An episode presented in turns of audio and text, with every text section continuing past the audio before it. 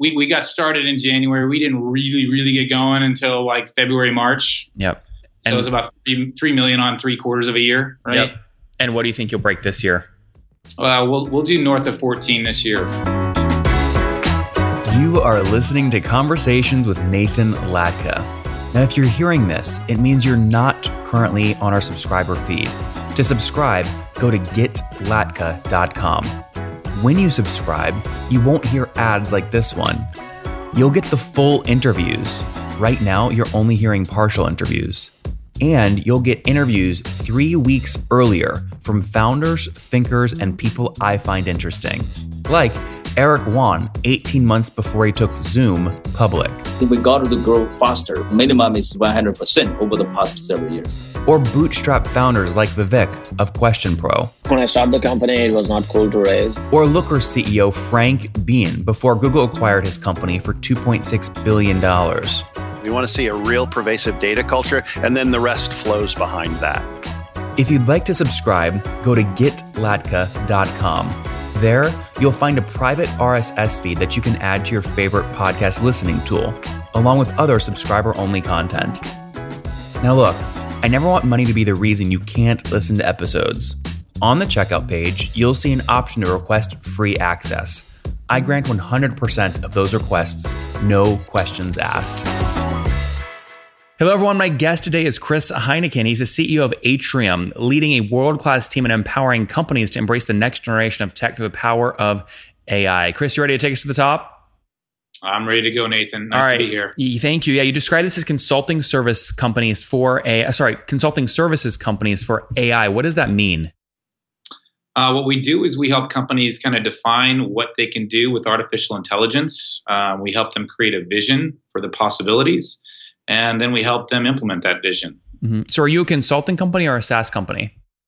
We're a consulting company. We work with several SaaS companies as enablers. So one of our biggest partners is Salesforce.com, among others. And so we're very familiar with the SaaS community. Mm-hmm. So how are you typically, give me a general sense. I'm sure you work with a lot of different customers, but on average, what are companies paying you per month or per year to use your consulting services? It really ranges. Like what they typically are looking to do is take some of the infrastructure they've already invested in and make it smarter, make it more intelligent.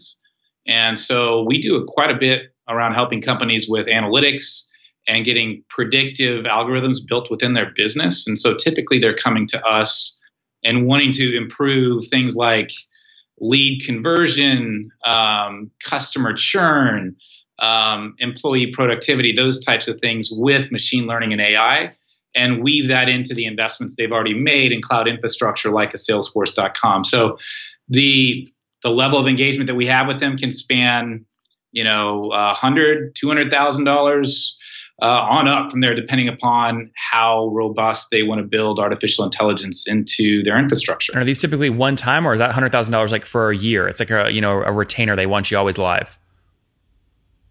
The interesting thing about what we do is we do a lot of decision support outsourcing. So some companies we're working with have, for example, data science teams that can build and maintain the algorithms once we get them going. Many of our customers don't have that, and often they will work with us to help support, do the care and feeding of the work that we're implementing. So it actually, we see both scenarios. And how many of these customers are you serving now today? We have just north of 30 customers today. So we've been in business for 18 months. We got going in early 2018, and it's been a fantastic ride for the last 18 months. And it's a really interesting, kind of captivating space. It's kind of a little bit Wild West pioneering days, and that's what it kind of feels like when we're working with our customers. Many of the largest SaaS companies today start off as agencies like what you're building. And then they realize, oh my gosh, we're solving the same problem for every customer. You then build some code around it. And before you know it, you spin that out as your own SaaS product. Are you seeing that pattern internally with the stuff you're working on AI today? We definitely see a lot of patterns and industry patterns, if you will. We work with, for example, some universities, for-profit, not-for-profit, and some of the challenges they're looking to solve for, whether it's enrollment and improving their enrollment or improving their student attrition. Those are all interesting problems that many different universities are going after, and they share a lot of the same features and data sets. So we haven't gotten into a place where we've started to build out product, and nor do I think we're going to go to that place, just because I think being a consulting business and a services provider has it's just a very different DNA than a product company. So we'll certainly dabble with helping companies with reusable assets, assets that will help with accelerating projects, but we don't plan to get into the product space. That's something that we would leave to some of the other larger partners that are out there in the SaaS community. Yeah. And what's your team size today? How many people? We are at 85 today, hope to be 100 by the end of this calendar year. Okay, many would argue over 18 months, going from nothing to 85 employees is like just, I mean, it's a full-time job just finding that much talent and hiring them, much less actually running the agency. How have you scaled so quickly? So this is our third or fourth incarnation as a team. We've been very fortunate that the crew that we're working with has been in the consulting world for a long time, in the space that we're in. And now we're kind of weaving together some of the new paradigms with artificial intelligence and machine learning and applying that to what we've known in the past. So in some respects, we've had a 20-year head start. Our network is really strong, so we have an ability to have continuity with our team. And we've also benefited tremendously from being in a very hot space. There's a lot of buzz about what we're doing in artificial intelligence, but there are very few companies that are really helping large Fortune 1000 companies kind of figure out what's real.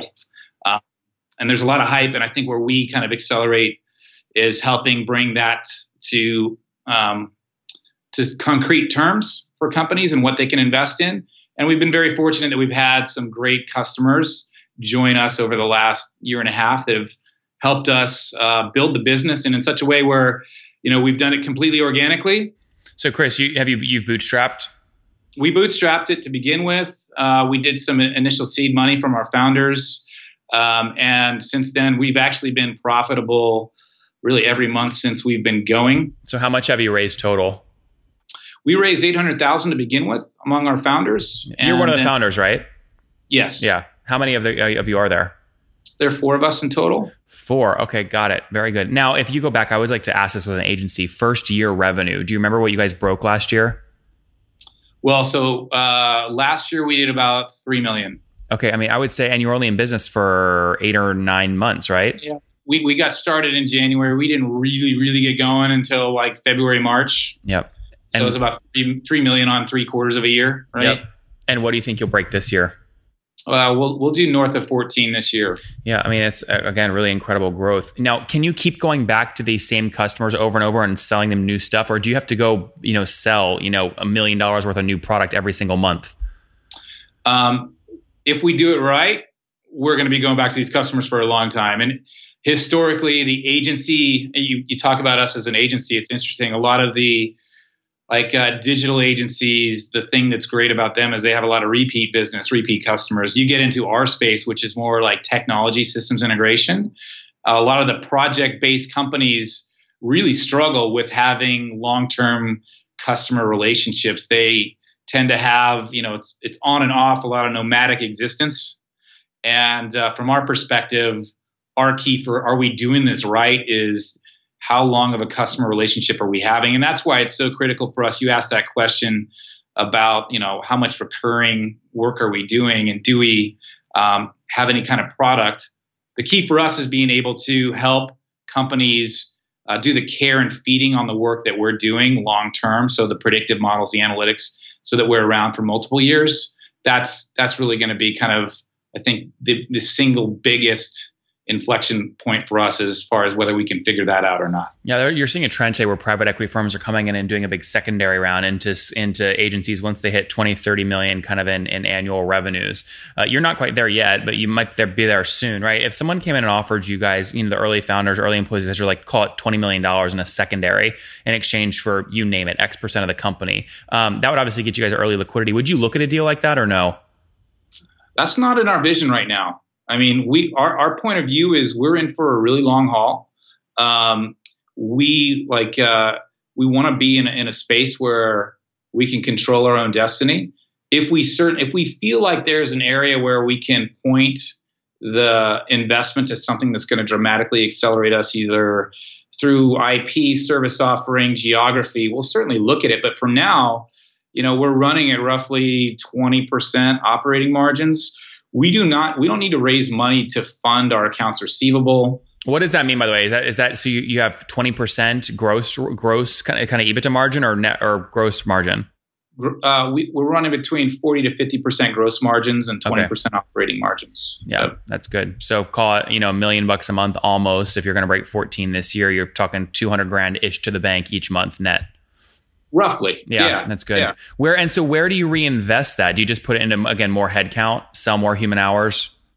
It's a combo of building out areas with recruiting. So we've got 3 different solution centers of gravity, as I'd refer to them. So we've decided, as you mentioned at the top, we've got operations in Bozeman, Montana.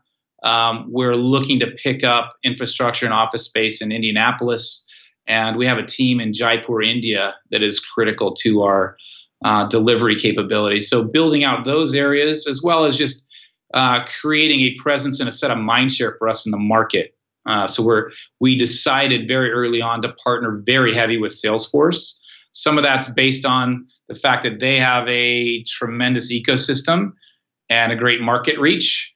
As we start to, and a lot of our deal flow comes through that relationship, as we start to deliver on our vision of helping companies do business transformation with AI, that's going to mean that we work with other companies just outside of Salesforce, but other best of breed providers. And so getting the mindshare in the market is another area where we place investment. Yeah, interesting. All right, Chris, let's wrap up with the famous 5. Number 1, favorite business book. Oh boy, that's a good one. Recency, I'll give you Start With Why. I think an entrepreneur, when you're starting to get going, you really need to gut check yourself as far as why are you doing this and that you're in it for the long haul. Number 2, is there a CEO you're following or studying? I got a fascination with Elon Musk. I think it's tremendous what he's doing in the space. Yep. Number 3, what's your favorite online tool for building your company? Google. We do a ton with Google, whether it's conferencing, sharing docs, instant message, email. They're an amazing provider for a startup company. Number 4, how many hours of sleep do you get every night? I'm good for 6 to 7, and I need every one of those. What's your situation? You married, single, kids? I'm married. I have 3 daughters. I have a 17-year-old, 13-year-old, and an 11-year-old to keep me busy. Ooh, all right. And how old are you? I'm 45. Just turned 45 2 days ago. Congratulations. That's exciting. All right. Last question. What do you wish your 20-year-old self knew? Enjoy the ride. This is the 3rd time I've gone through kind of a startup incarnation.